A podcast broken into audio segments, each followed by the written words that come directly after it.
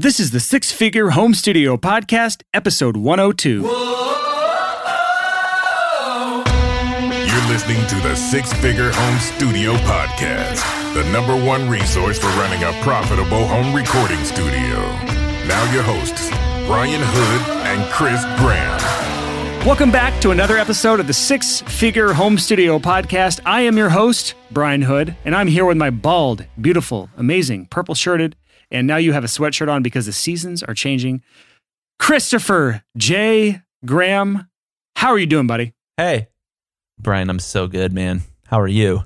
I'm fine, man. My wife is out of town. She's like in Memphis with her friend for like some concert or something. And so, Did you say concert? yeah, I do what any husband does when their wife is gone. And that is I sleep in, I skip the gym, I eat terribly, and I stay up late playing video games. Well, I have some fun banter today.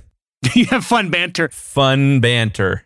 Anyone that listens to the podcast is like, oh, shit. Here we go. How far do I have to skip to get to the actual content of this episode? This is cool. This is relevant to our industry. Oh, okay. So, earlier this week, my wife and I decided to splurge and buy the fancy tickets for our favorite band, Bon Iver.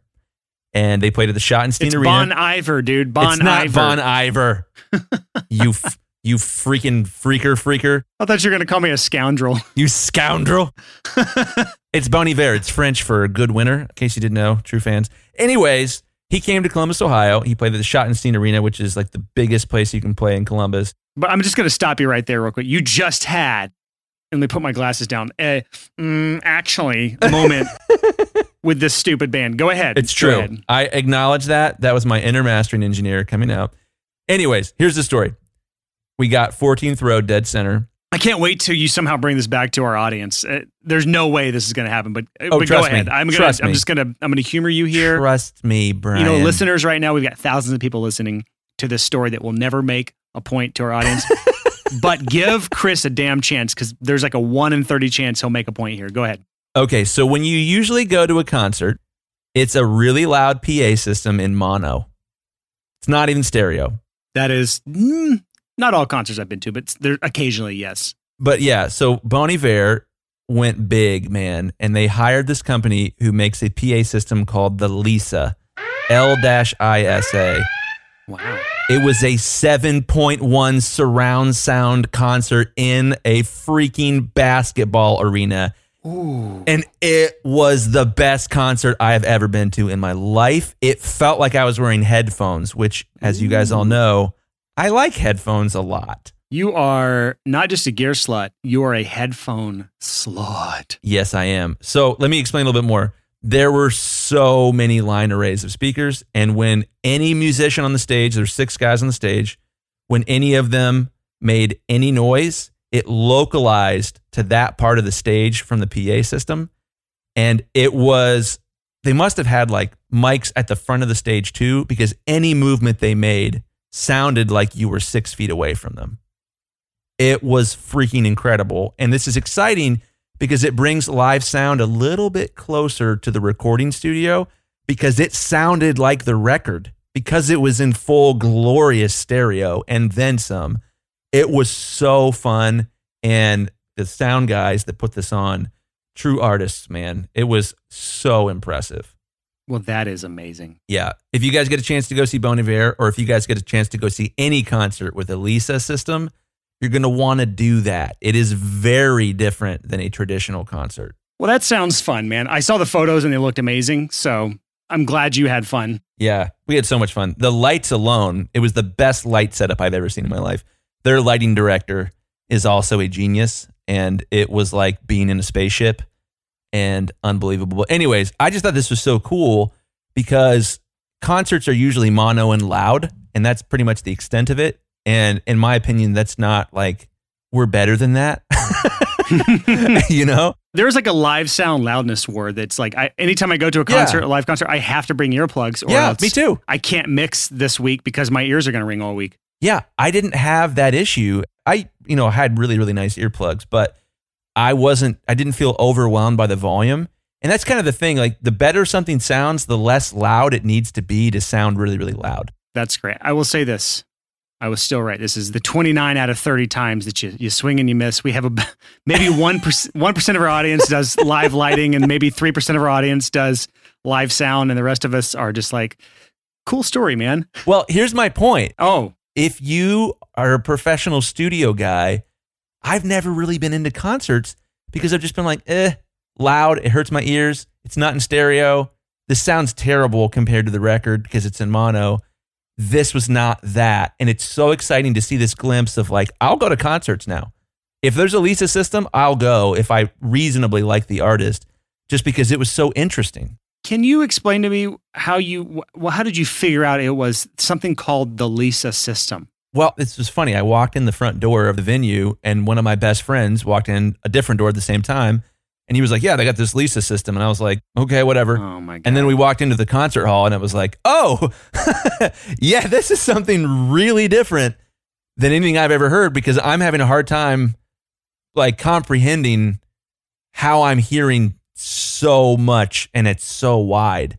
So I Googled it. I'm going to move on because no one listening, including myself, has experienced any of this. And so this is all irrelevant to us. I want to say, here's my story, here's my banter, and it takes about four seconds. Good. I hit level 50 on Borderlands 3 on my character last Oh, night. great. That's what I did. And you're giving me crap for talking about stuff that's within our Hey, industry. took me took me five seconds to say that. that was more of a waste of time than anything I've ever said. All right, we're going to move into uh, hopefully something a little more valuable than that meandering story or my worthless story, but mine at least took five seconds. Indeed. But before we get into today's topic, we're going to talk about today's show sponsors. Oh. Now, really, we don't actually have show sponsors. We always just have this segment in here because we like to. Chris and I have two other apps that are incredibly helpful to our audience because they save us both time and frustration.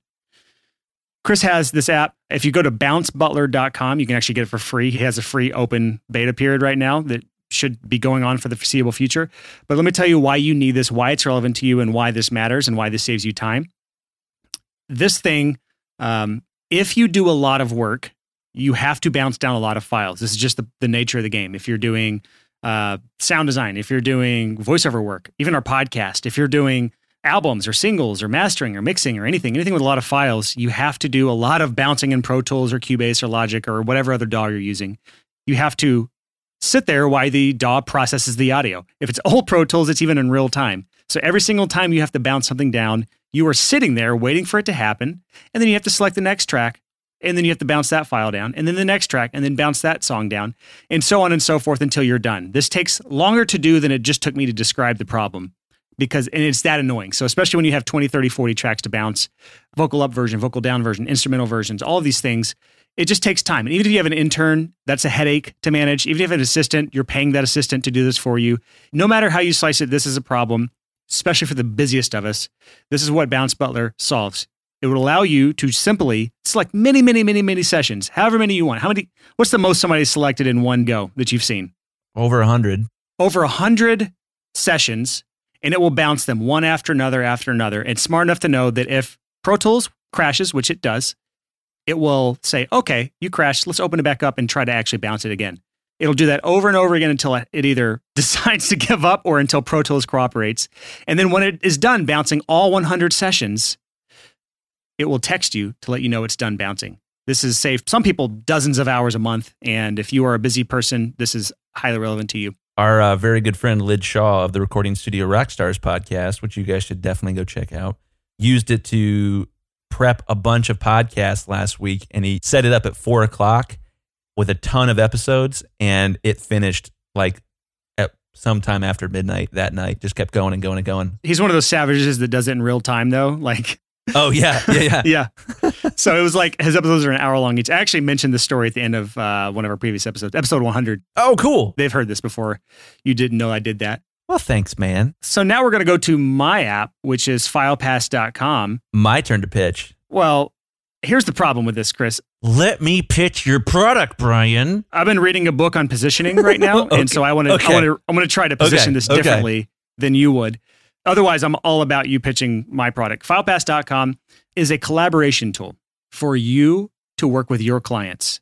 And here's the problem when you're doing revisions with the client.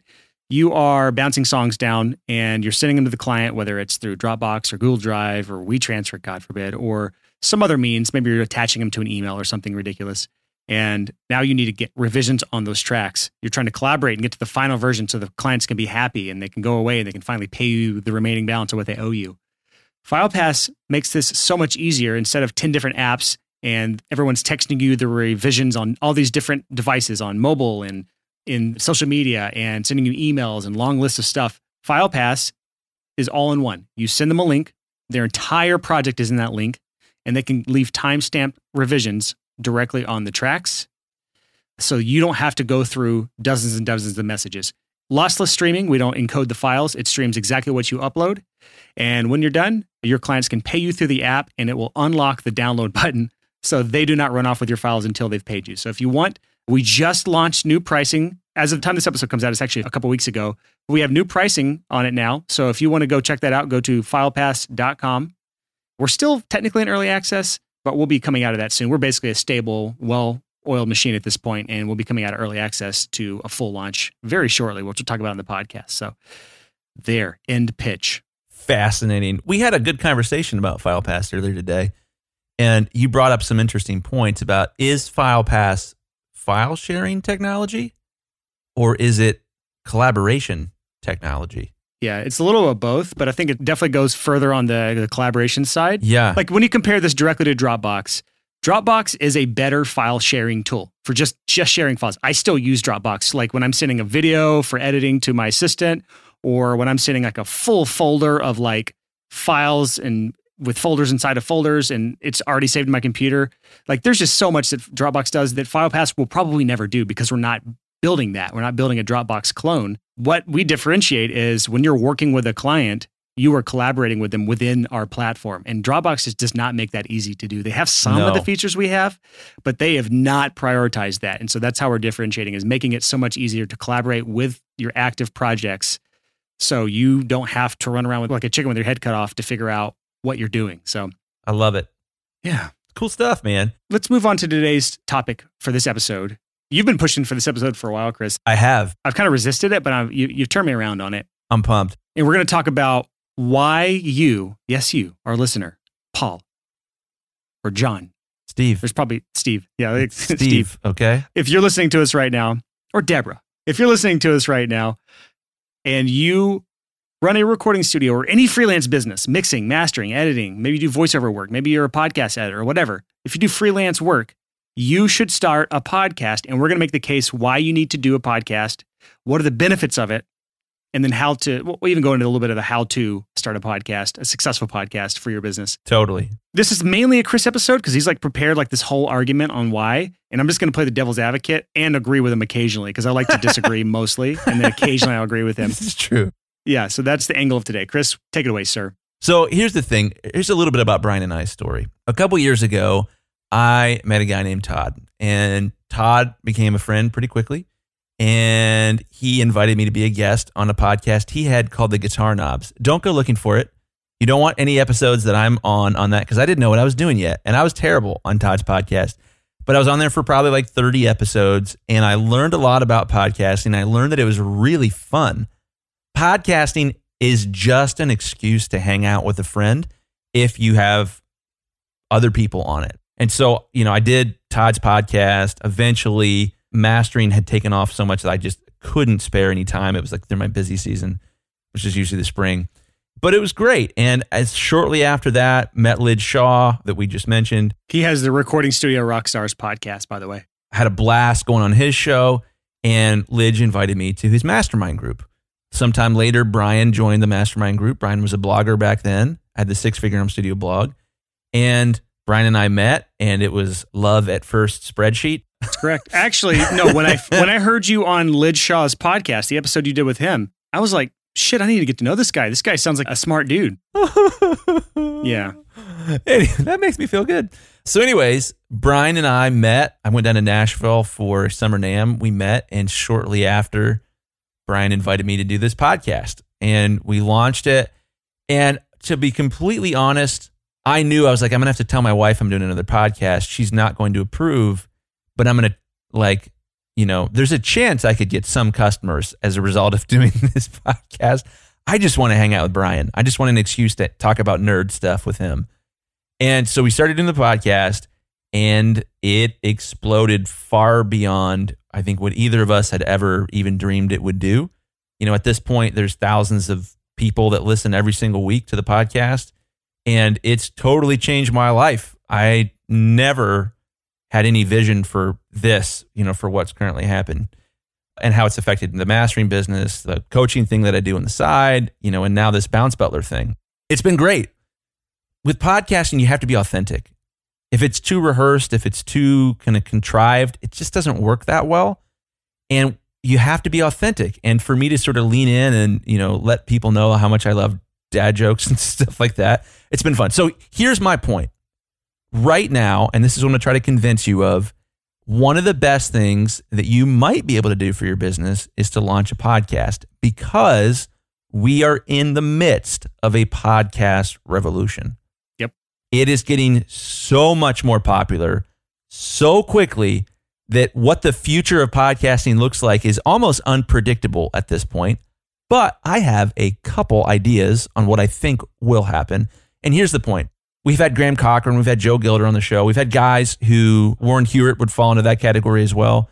We've had guys who really rode the YouTube wave well. They started making great YouTube videos at a time when there weren't a lot of great YouTube channels, and they've been super ridiculously successful beyond probably what any of you can imagine with their businesses. Let me just interject here real quick. Before we even really start getting into a good solid argument here, a lot of people think it's already oversaturated. It's too late to start a podcast, just like it's too late to start a YouTube channel. Not only is that incorrect, because there will always be people that are breaking in now, even on YouTube, which is infinitely more oversaturated than podcasting in general. But I want to give some stats really quick. YouTube has 1.9 billion monthly logged in users. And I don't know what the current world population is. They used to tell me it was 6 billion. Now it's like 7 or 8 billion. So that's like 25, 30%, something like that of the world population logs into YouTube every single month. That is a massive amount of people. And that's just, that's worldwide. Yeah. As far as US, I'm not sure what the percentage is, but it's got to be, Damn near 100. yeah, it's got to be a massive, massive amount.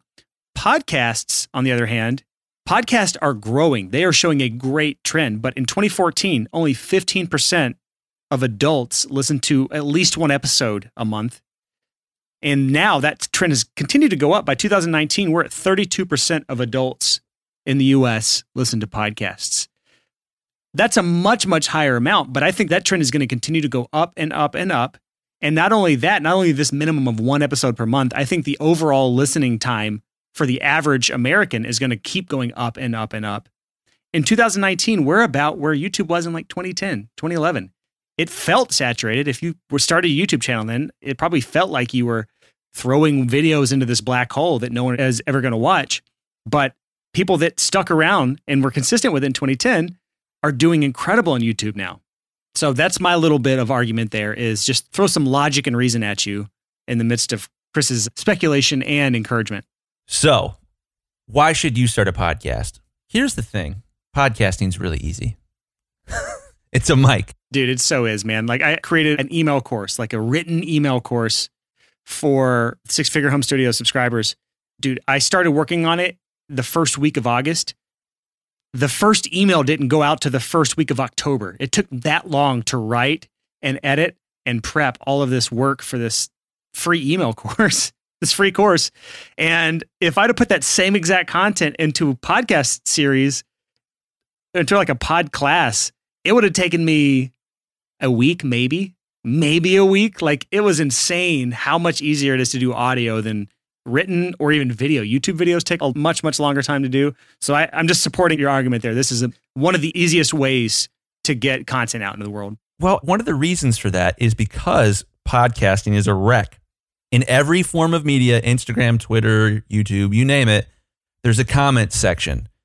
And there are trolls who wait with bated breath to fry you publicly for your stupid opinions.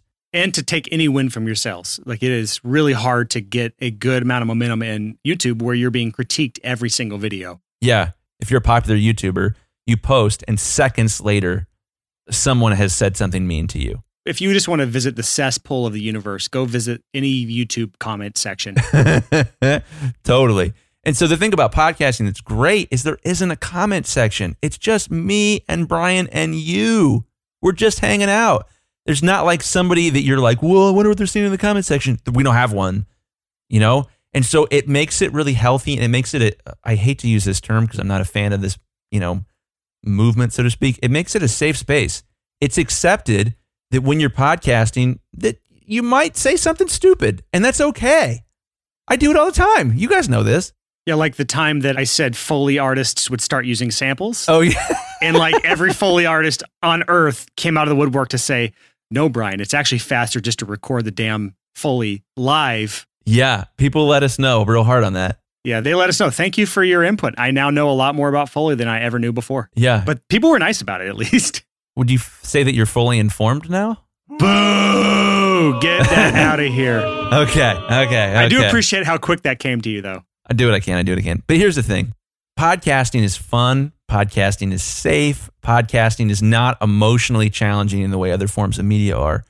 So here's my story with podcasting. We launched the podcast, and it was just this really weird thing of like, I started getting like messages on Instagram randomly from people that listened. And then I started getting a lot more and a lot more. We go through seasons where I'll get like a few a day of just people reaching out and saying, Hey, love the podcast. My Instagram handle is Chris underscore Graham, G R A H A M. Anyways, side note. But here's what happened we launched the podcast and I started noticing that I would get emails from people and people would book projects with me as a mastering engineer. There's often a phone call involved in that as well. And they would say, Hey, love the podcast. And I was like, What? What are you talking about? You listened to my podcast and then you hired me? And, you know, back then it was like, Oh, well, we had, we're 15 or 20 episodes in. It's good to know people don't hold your dad jokes against you. They love the dad jokes, Brian. Okay. They love No. them. No. And so what I started to notice that was fascinating is somebody would book a call with me and we would talk about their project and they'd say, you know, love the podcast. And you know, well, I listened to every episode. I'd be like, wait, what? You've listened to me talk for 20 hours? Which made it really easy to be friends with them. Like we immediately had stuff to talk about. They immediately knew me well. And it was just like all the easiest conversations I've ever had have been with people that listen to the podcast that call in and work with me as a mastering engineer. So it's been this amazing thing where it lets you build relationships with a lot more people than you ever possibly could by yourself in the real world. I think that's the big benefit here. Yes. And maybe we should have gotten to this point a little sooner than we did now, as far as we are in this episode. But the best thing about podcasting is you have someone's voice in your ears. It's usually headphones that I listen to podcasts on, at least. So in your earbuds, you are having a one way conversation with hundreds, even if it's dozens, it's a lot of people. Like imagine talking to dozens of people into a room, but it's hundreds, or in our case, thousands of our people are listening to us every week and they feel like they know us. They get to know us because they, they do truly get to know us because we talk about a lot of personal stuff on this podcast. They do. You guys know more about me than my mom does. That's so true. She doesn't listen to this podcast. the six figure sexies know more about me than a lot of my family does. So that's how personal podcasting is. And you don't get this through any other medium. I don't think you get this personal on YouTube because the videos are so short.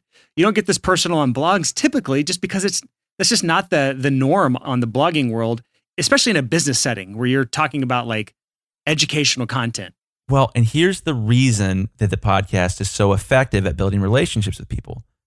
Every form of media on earth, by and large, is undivided attention media. Fortnite requires your undivided attention. YouTube requires your undivided attention.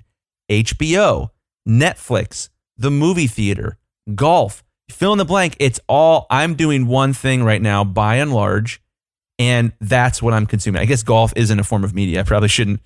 yeah, but I was about to say I can 100% attest to I have played golf by myself and listened to podcasts at the same time. So See, I know nothing about golf. I still have baggage, family baggage of like, I don't play golf. Maybe someday I will. I have a six handicap for anyone that knows what that means. I Oh, have a six gracious. Boring. Anyway, so, so the thing that you got to keep in mind is, and almost all of you listening know this, you're doing something else right now. You're driving somewhere. you're mowing your lawn, you are, you know, cleaning your house, you're doing your dishes, fill in the blank.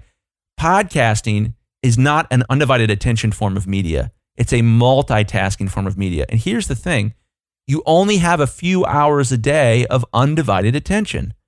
You have so much time that you can multitask, some more than others. If you're at the gym right now working out and listening to us, you're multitasking. And guess what? There are not enough podcasts.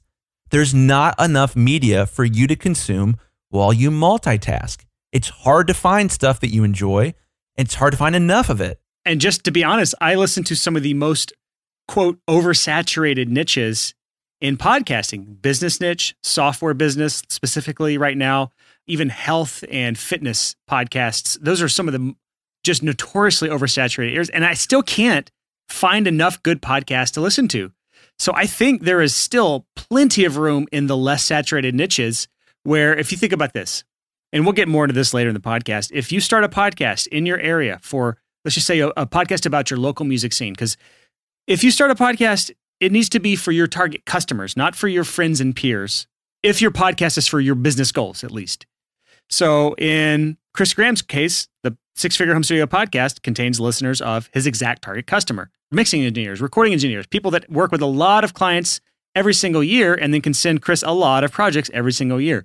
So out of our thousands of listeners, if only 100 people made Chris Graham their go to mastering engineer for every single project, he'd be set for probably life. Yeah. You don't need that many recording engineers and tracking engineers to sustain your business because it's recurring income. Anyways, that's besides the point. More on the uh, funnel business stuff in my email series there.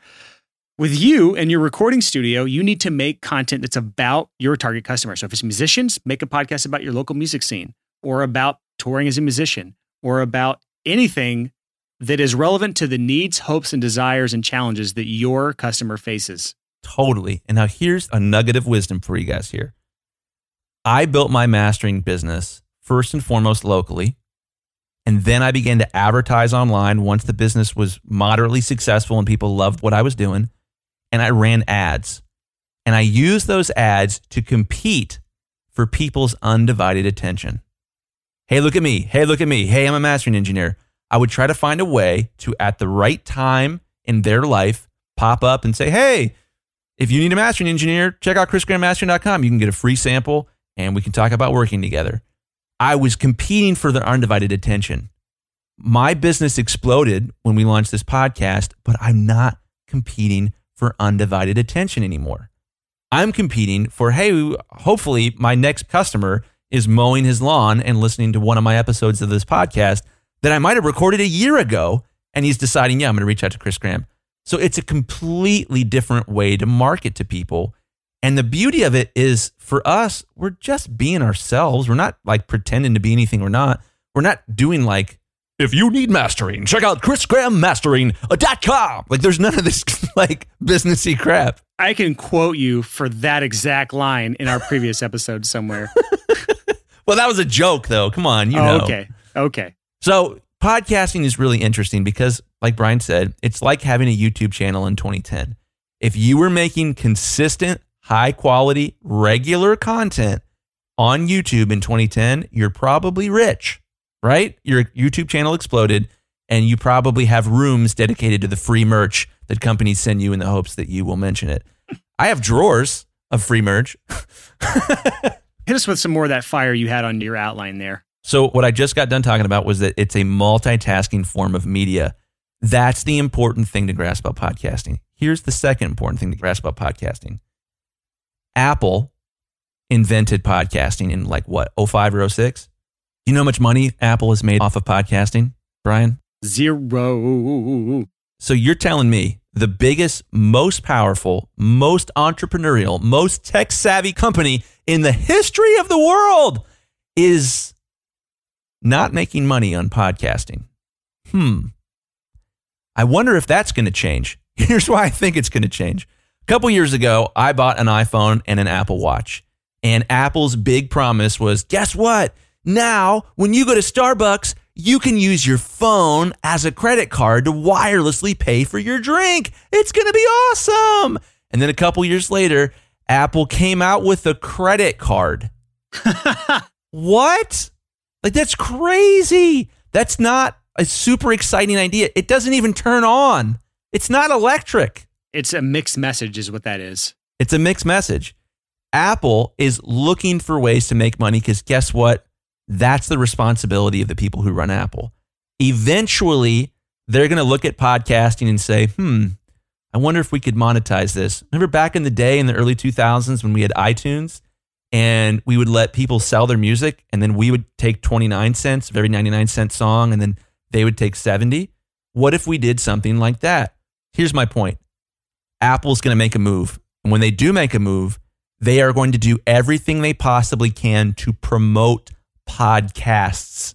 Here's the bigger argument to me, or the bigger sign to this. That is, Spotify just acquired 300 million plus dollars worth of podcast content. Who were the acquisitions? They made three big acquisitions Arrow, Gimlet, and one other company. Yeah, all these big podcast mediums because Spotify is about to make big plays towards making podcast a large part of their business, or else they wouldn't spend $300 million on this. Apple is going to return fire at some point. That means they're going to turn their attention towards podcasting, which means they're going to be pushing any podcast they can to keep listeners on their platform and compete with Spotify. Why this matters to our audience? Because at the end of the day, that's the only thing that matters. Why does this matter to our audience? Because if you start a podcast today, you are setting yourself up for success for when either Spotify takes over or Apple takes over the podcast game and starts to really push podcast because you want to have a foothold on this industry in some way, shape, or form, a podcast with reviews you that already have listeners, because they're going to be the ones that benefit from this when these platforms start really pushing podcasting and stop making it an afterthought. Because Apple at this point, until maybe just recently, podcasting has been this redhead stepchild that didn't want anything to do with. It's just this hobbyist thing.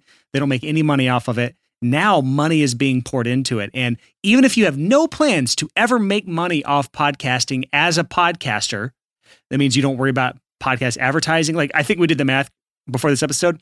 If Chris and I ran just traditional ads at industry rates, we would make like 800 bucks a month off this podcast, which is like fine, but it's nothing. Like this is after two years of podcasting. You cannot make a living with two people off of that. Not here in America we don't have plans to monetize this podcast in that way, at least not for our main income. We monetize through our own products and services. That's how we monetize this podcast. So you don't have to have a massive following and millions of listeners or even thousands of listeners to make a living off a podcast. You just need to provide valuable content to your target customer so that you are always top of mind. You have built a lot of trust with them. And then when it comes time for them to hire somebody, they're going to look to you first because you're already their friend in their head. They have built a relationship with you. And that's the power of podcasting. Well, let's come up with a couple examples in a couple parts of our industry of podcasts that could be started that would do well. And before we get into this, let me just say this. Brian and I both wish there were five podcasts just like ours, business podcasts. Oh, yeah. For the music or audio space. That would be awesome. If we were the third biggest podcast in that category, great. There's so much room. That's one of the reasons we're doing this is like it's our own just being selfish. We want more podcasts in the audio space. Now that doesn't mean that we want you to go out and start a mixing podcast unless your customers are mixing engineers. You know what I'm saying? If you were starting a mastering podcast, you shouldn't start a mastering podcast unless your potential customers are mastering engineers. Man, that's such an important point. And I think that's the number one thing I see people miss when they're trying to incorporate podcasting as a marketing tool is they make a podcast for their peers or their competitors rather than their customers. You can't do that. That doesn't work. So you have to think about who is my ideal customer and what content are they thirsty for? What content can I make that they would go nuts for? So if you were a company that did bespoke music for TV commercials, you would want to have a podcast that creative directors the guys and girls who make the decisions on what songs make it into what commercials that they would want to listen to. So it'd be a podcast for creative directors. Or, and that might just mean that your co host is a creative director and that you are a composer or producer. Or that you are just a composer who's interviewing creative directors. Yes. For other creative directors. And here's the brilliancy of what you just talked about there. You can spin this however you want. The podcast gives you a platform to then go interview your ideal customers as well. in this scenario. Yes. And I know a podcaster that does this. They don't care about how many listeners they have, and they have a lot. They don't care how they monetize the podcast. They could do a lot more than they're doing right now. They don't even optimize titles or anything. All they care about is the two hours they get to spend talking to their ideal customer every single week on the podcast because that's how they get customers for their business is by interviewing them and building relationships with them and using the podcast as just a proxy, as just a way to connect with them and to give them value for that two hour conversation. So clever. So think about like if there's a band that you really want to work with and you were like, hey, yeah, let's hang out. I'd love to talk to you guys. Love to be friends. Love to talk about maybe doing your next record. That's a hard sell. Boo. A really hard sell. And they're like, what's in it for me? But hey, you know, I have the number one podcast for the local music scene in Ohio. You should totally come hang out with me and we're going to talk about your music to other musicians in Ohio. Almost every musician in Ohio that's Ohio focused is going to say yes to that. And then at the end of that conversation, it's going to be easy to say, Yeah, tell me about any future records you're working on. Who are you working with? Well, you know, we're writing a new record right now. Dope. Okay, got it. I'm going to keep following up with them and I have a relationship. So this is a fascinating tool. And Brian and I's experience here is that you don't want to sleep on the power of podcasting. Oh, for sure. Crazy powerful. Every day I wake up and something happens that day where I'm like, holy crap, this is so weird. Like at any given time, I think we did the math recently. At any given time, 24 hours a day, seven days a week, what is it like 13 or 14 or 15 people are listening to the Six Figure Studio podcast? Something like that. Crazy. Yeah. No, it's actually an insane amount. I, I forget what the math is, but in any given hour, it's hundreds of people. I think. I Oh, can't remember. gracious. That's insane to me. I'm getting nervous now. But so let's get back on topic. So let's say you got customers that you want to hire you, you got potential customers. You have come up with a podcast that allows you to either interview them or to get them to listen to you. I would say like both of those are really, really great strategies. It could be a combination of both. But if you do that and it goes well, here's the other thing that's interesting. And I'm going to ask for podcast reviews here in just a minute, so brace yourself. The only way that you can look at a podcast and say, wow, this must be a good podcast, it must be popular, is podcast reviews in the Apple podcast app. It's the only metric that matters right now. And it's it's silly. Well, here's why. It's because Apple has not made it easy to identify popular podcasts yet. And here's the deal is I got an interview request on a podcast that I'd never heard of before. And the first thing I did was look up how many reviews they had because I wanted to know if they're serious or not. Yeah. It can be difficult to get started if you have no reviews, but it's not impossible. I know a guy who is interviewing some huge names in the recording space right now on his audio podcast, and he has like 10 reviews, and it's like brand new podcast. And all he does is ask people. That's it. He just asks, and they say yes for whatever reason.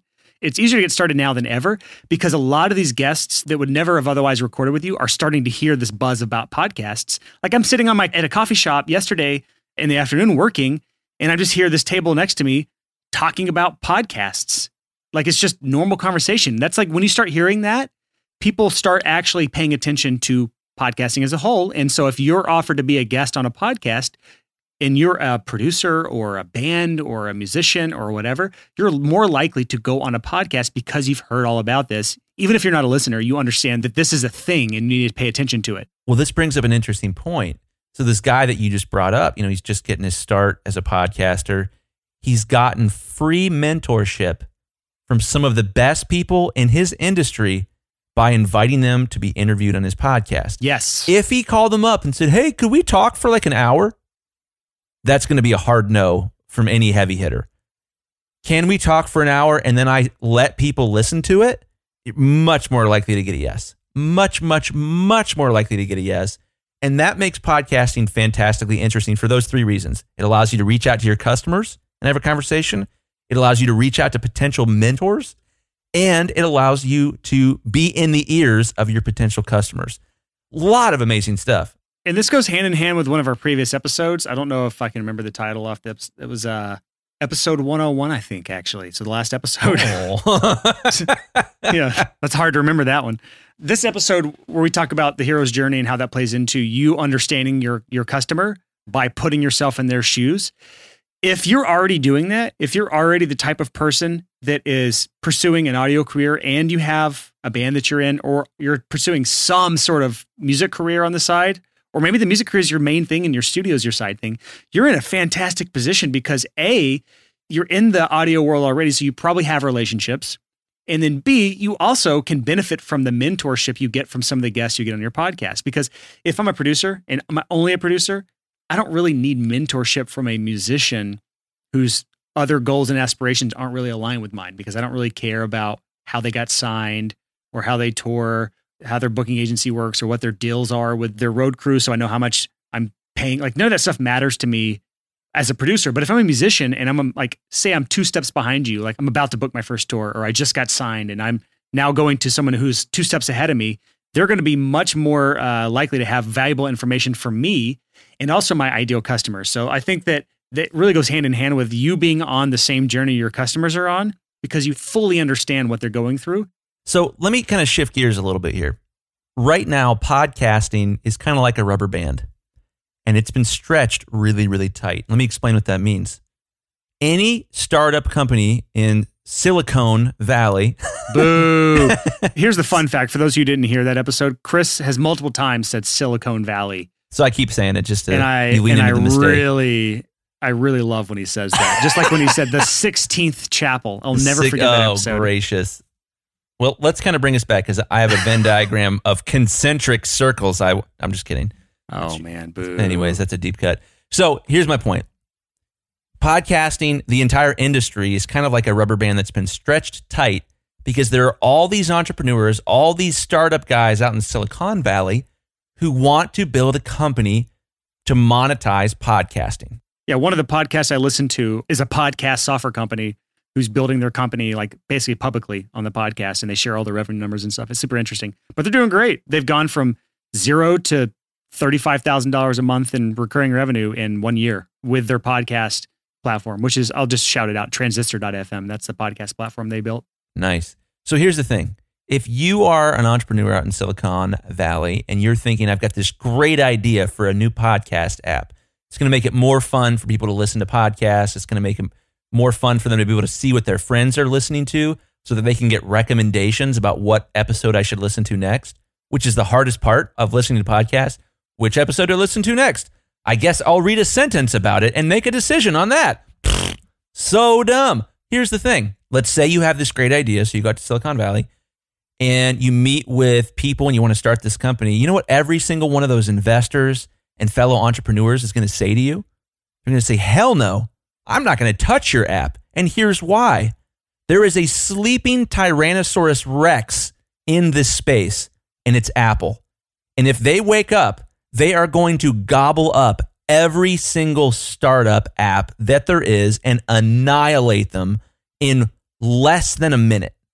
Apple will relaunch the podcasting app at some point with massive upgrades, and every other company that's trying to compete in that space, with maybe the exception of Spotify, is going to go up in smoke that day. As a result of that, all the smartest people haven't tried to start these businesses, and podcasting is stagnant as far as the app side, as far as the experience side goes. Content creation is not stagnant at all, it's growing like crazy. One of these days, Apple is going to wake up and they're going to change everything, and podcasting is going to be so much easier to get started in. It's going to be so much easier to become a fan of. It's going to be so much easier to find episodes that appeal to you directly. You know, if you go on Amazon, you get recommendations for products based on your browsing history. Same with Facebook Marketplace, same with Netflix, same with YouTube. Not the case in the Apple Podcast app. And Apple, as I understand it, has a 60% market share. 60% of people who listen to podcasts do it in the Apple Podcast app. Which blows my mind because that's literally the worst, the worst app. Yeah. And Apple knows it. We're not hating on Apple at all. We can't wait for them to move on this. It's going to be amazing. So, my point here is that if you can play the game now, if you can get into podcasting now, who knows what your future will look like? Because if Apple wakes up, here's the thing YouTube makes videos that you're supposed to watch with undivided attention. And like a third of the globe uses it every month. Podcasting, I'm not saying will, but could be bigger because there's simply more hours in the day to fill with podcasting than there is to fill with YouTube videos. It's a massive opportunity for Apple. They will move. The only question is when, right? So this is a really exciting time. So let's transition away from some of the business stuff. We're going to talk about, let's say you're convinced, you're like, yeah, I got to start a podcast. Give me some tips, Brian and Chris. This is the fun stuff. Here's a couple ideas on how to do that. I haven't approved of these, by the way, so I may step in here and shoot you down, but go ahead. I would say the most important thing is you have to keep it fun. If you No, don't, I disagree. No, it's all business. Spreadsheets. we have no fun. Keep that shit out of your podcast. It has to be fun or it won't be sustainable. Yeah. And one of the best ways to keep it fun is to find a co-host that you could talk to for days on end. Love you, boo. I looked this up recently, man. I didn't see many of the top podcasts that didn't have multiple hosts. Really? Yeah. Almost all of the top podcasts of like the most popular podcasts had co-hosts or even sometimes three people involved, four people in a couple cases. That's amazing. So I think the accountability you have with a co-host is what's kept this podcast consistent. If it were just me, there would be just like my YouTube channel, just like my blog articles, there would be a it would be fits and spurts is all it would be. We'd have like 22 episodes out in the last 2 years is all we'd have. I'm like two or three months behind with my YouTube channel, my one once a week. I'm gonna catch up. That's the goal. There'll be a large burst of YouTube videos at the end of the year, probably. Back to our topic here. If you're gonna start a podcast, make it fun. Find someone that you can talk to forever. Have a video chat with them. Brian and I have only hung out face to face four times. Like 3 times. NAMM, NAMM, Yosemite, your wedding. Yeah, I forgot about Yeah. my wedding. That's right. It was a blur of a day. it was a blur of a day. Yeah. So here's how we do podcasting we get on video chat. Brian has a delightful microphone on his side. I've got a nice microphone on my side. We come up with an idea for the episode. When we both are excited about one of the ideas that we're talking about, we press record and we talk about it. When we're done, I send a file via Dropbox to Brian. Brian puts them together, does a basic edit. James, Brian's assistant, does a major edit. Brian mixes it. Brian publishes it.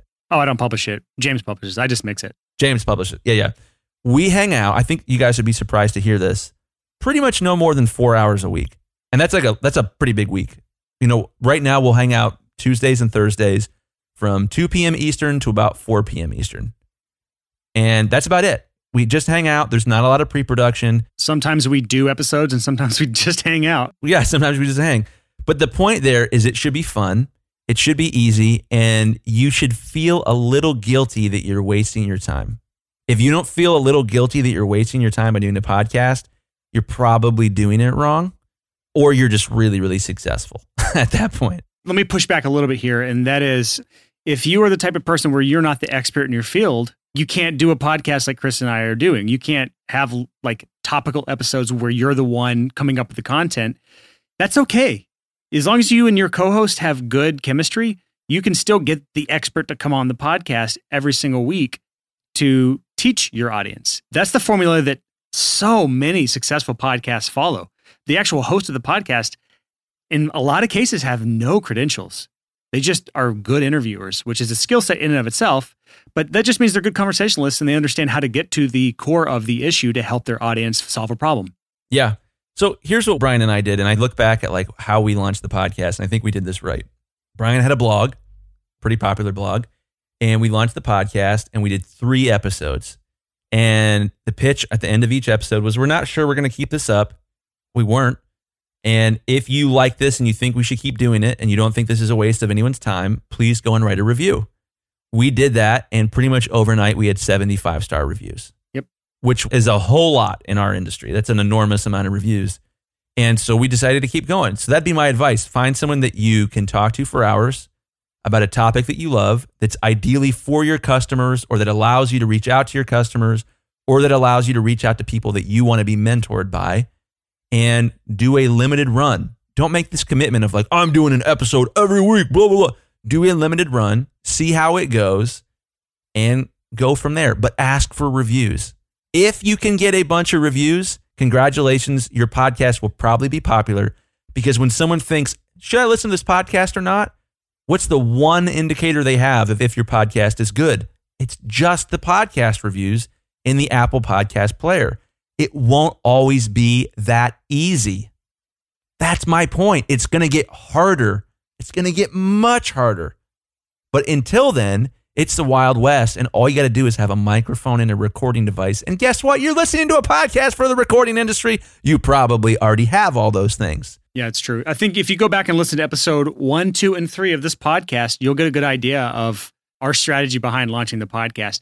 And let me push back on that a little bit, Chris, because I don't think most people, unless you already have a platform, a good platform that you've taken time to build up, I don't think you can just launch three episodes and expect results. You might be right. Yeah, I think most people give up too soon. I talk about this actually in one of the either the email that just came out this morning or the email that's coming out soon.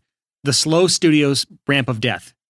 And that is how long it takes the average recording studio to get to where their calendar is 100% full of only word of mouth work. Expectation, they think it's going to happen in X time. Reality is it takes 10 times longer than that. And most studios give up and quit and die before they reach full sustainability where they're not having to push for marketing or anything. It's the same in the podcast world. Our podcast, as much success as we had in the beginning, it's still been a slow slog over the last two years to get to where we are now. And I think most people, without that initial burst of attention from their already established platform, are going to have much, much smaller results to start out with. I just think you have to have your expectations set accurately and you have to be willing to put in consistent work over time to build that into anything worthwhile. Yeah. Well, and that's an important thing to bring up. When someone has a podcast that isn't doing particularly well, it's almost always the case that they don't publish weekly. Publishing weekly is pretty important, or at least monthly. People have to trust that you are going to publish consistently.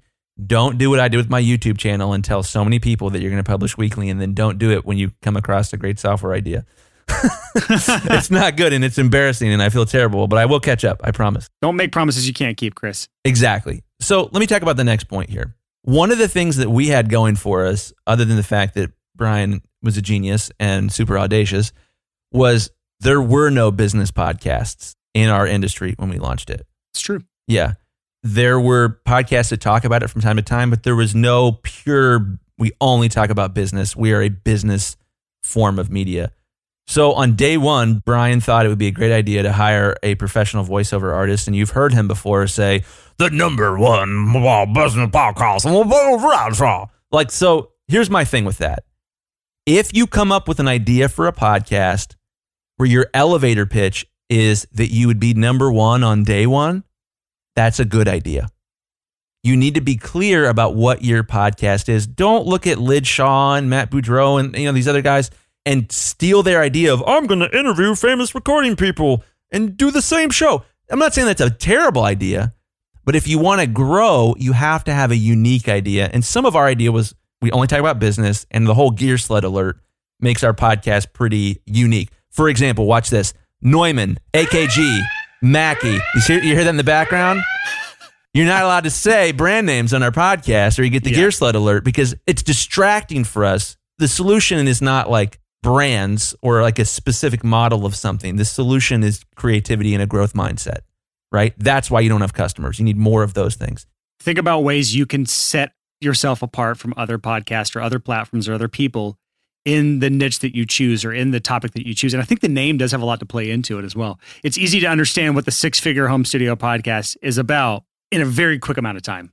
Yeah. So make sure that your pitch is easy, that you could meet somebody and be like, this is what my podcast is about and they'll be, oh, cool, that's awesome, man. But if it's like, well, we're kind of like this, and it's kind of like Joe Rogan meets like uh, Mickey Mouse, you know, meets uh, George Herbert Walker Bush, you know, that's basically us. It shouldn't be complicated. It should be really simple, and you should occupy a niche that hasn't been filled yet that people want to be filled. If you do that, things are going to go well. Is George H.W. Bush Herbert Walker? Is that what HW stands for? Yes, it is. God rest his soul. I didn't know that. Good Lord. You know what? Someone mailed me an envelope with a George H.W. Bush stamp on it. I cut the stamp out and I put it on my fridge. I'm not a political person by any means. I just don't follow politics. But I was just like, this is such a weird stamp that I'm putting it on my fridge. Read my lips, no new snacks. That was such a deep cut. That's his famous quote. Read my lips, no new taxes. That was mostly Bill Clinton impression. I won't do that anymore. Sorry. Wow. Anytime you try to do anything on this podcast, you fail, Chris. Not gonna do it. Wouldn't be prudent. That's what he said. Not gonna raise taxes. you realize our audience is predominantly millennial people, people that were Born after Herbert Walker Bush, yeah, was president. We're not going to talk about politics. That's not what we do. So let's keep moving. You should launch a podcast if one, your customers will listen to it, two, it would allow you to reach out to people that could mentor you, or three, it would allow you to reach out to potential customers. You want to be number one in your niche on launch day. That's not an absolute necessity, but I sure as heck recommend it. Yeah, I would rather you have a generic podcast that in no way is original if it allows you an excuse to have a conversation with your ideal customer. Exactly. To me, it's like there's multiple ways to slice this. I don't think any one right way is the only way to do it. I just think there's so many ways to do it. I can't be that prescriptive to our audience. Yeah. Well, let's call somebody out on the podcast in an aggressive and slightly encouraging fashion. Austin Hull of Make Pop Music, the Facebook group that's enormous. The dude is a force of nature. Austin, you should launch a podcast. I've told you this in private. Now I'm telling you it in public. Austin would have an amazing podcast, and he could probably launch as the number one pop music podcast on day one. Yep. So when he was on our podcast as guest on episode 58, I don't even have to look now. I just know by heart which episode he was on. Shit, I was wrong. Episode 59. We're not even going to edit that out. Oh, episode man. 59 Oh, of the man. podcast. The episode title is How to Build an Audio Career 100% Online from Anywhere in the World. Great episode. I think his group size was like 17 or 18,000 people at the time. It's at 23,000 members now, which is crazy. Yeah, he could absolutely have the number one pop music producers podcast and instantaneously within like 17 minutes of launching, he's going to be number one. So that brings me to another point. If you already have an audience, a podcast is the single easiest thing you could start doing to make more content and to engage with more people. I'd like to think we had something to do with convincing Graham Cochrane to start his podcast. I think so. And I think the world is better off for it. I'm hoping that this this episode encourages some really, really good podcasts to get started because we need more of them. So after we had Graham on the show, I ended up hiring him as my business coach. And it was awesome. And the way we did six business coaching sessions, at the end of the sixth session, we ended it by me pitching him why he needed to start a podcast. So I was like, more, more of you, Graham, more of your wisdom. I need it in my life. And to be honest, that's a big reason why I'm launching Bounce Butler. Like he was a real big inspiration of like, hey, this business model works. And man, it's been hard to balance the mastering business and continue to coach people and do Bounce Butler. But thank God Bounce Butler is finally at a stable spot where it's being used all the time, every day. Well, dude, speaking of stable, we had major server issues with FilePass over the weekend. Oh man, yeah, you told me that. We had a world record on support things, like over 50 messages and emails came through on support over the weekend from server issues. And I'll just say this we fired our old cloud hosting solution and we moved to a different, better, more stable, faster cloud storage solution. And we're paying 26 times the monthly price that we were before. But it's worth it because it was an insanely low price before. And this is just a more established solution. And it allows us to, we're going to build a feature out where we're going to have the fastest upload times in the industry for filepass.com. So to wrap this episode up, Chris, any last final words of wisdom or encouragement or anything that you want to leave our listeners with? Man, so when we make podcast episodes, there's a couple like reasons we'll choose a topic. One is we're like, yeah, we know a lot about this topic and we want to share it with our audience. Another is, oh, this is a topic our audience needs to learn about. So, you know, we've done research. And the third, we want you guys to do this. We want you to launch podcasts. We want people to hang with that are doing the same thing we are. We literally have a mastermind group consisting of podcasters because we want an excuse to hang out with each other every week. And there's really not enough people to add to the group because there aren't enough audio podcasts. Yeah. So like I really, really hope that like three, four, five, six, ten months from now, that somebody reaches out to us and it's like, man, you know, I launched this podcast. We're at a thousand downloads a month. It's going great. I'm having so much fun. Dude, thank you so much for that episode. That spurred us to finally jump into this world. I'm looking at you, Austin Hull. through my microphone. Launch a podcast, man. So, yeah, I mean, there's just so many opportunities for you guys. This is such an easy place to get a win. And making the media, like, it's not like you have to learn anything new. It's a microphone and it's EQ and it's compression and limiting and maybe some like saturation or stuff. I don't even know what Brian puts on my voice. And just talk. Just talk. Kind of like you're doing right now. You're not you're not doing much, but you're just talking. Yeah, all you have to do is take your voice and drop it an octave. That's what we do. My voice doesn't sound this good. And that's why our podcast is so successful. Show people your real voice, Chris. Hey, everybody, my name is Chris Graham, and I like the podcast. I was actually just going to pitch shift it up an octave, but I, I might actually pitch shift what you just did up one octave. That would be like over 20 hertz. I don't think Nyquist would allow human beings to uh, hear that. Anyways, This episode is gone. We're done. Thanks for hanging. Go start a podcast. Goodbye. So that is it for this episode of the Six Figure Home Studio Podcast. Go out there and start a freaking podcast. I don't know how many more times I got to say that. And then let us know in the Six Figure Home Studio community or through an email or a DM on social media. Let us know that you started your podcast so we can go check it out. Next week's episode, we don't have recorded yet. I don't know what it's going to be about. I'm recording this outro minutes after recording the previous episode's outro, which means I actually haven't even left for Cancun yet. If things go as planned, I should be back home from Cancun as of late last night. And so, sometime this week, I'll get together with Chris and we'll come up with whatever next week's episode will be. So, I will see you bright and early, 6 a.m. next Tuesday for our next episode. Until next time, happy hustling. Whoa.